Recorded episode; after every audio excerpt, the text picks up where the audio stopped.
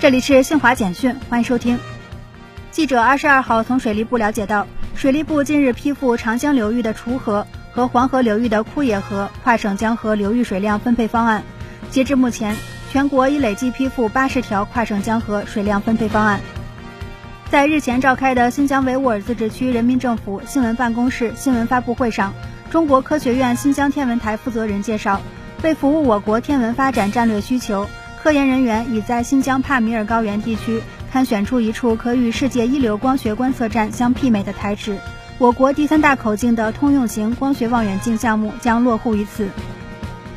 伊朗外交部二十一号晚宣布制裁十三个来自欧盟国家的实体，十五名来自欧盟国家的个人以及八名英国人。日本宇宙航空研究开发机构二十二号发布报告说，火箭第一级主发动机电源系统出现异常。导致日本新一代主力运载火箭 H 三本月十七号的首次发射终止。以上由新华社记者为您报道。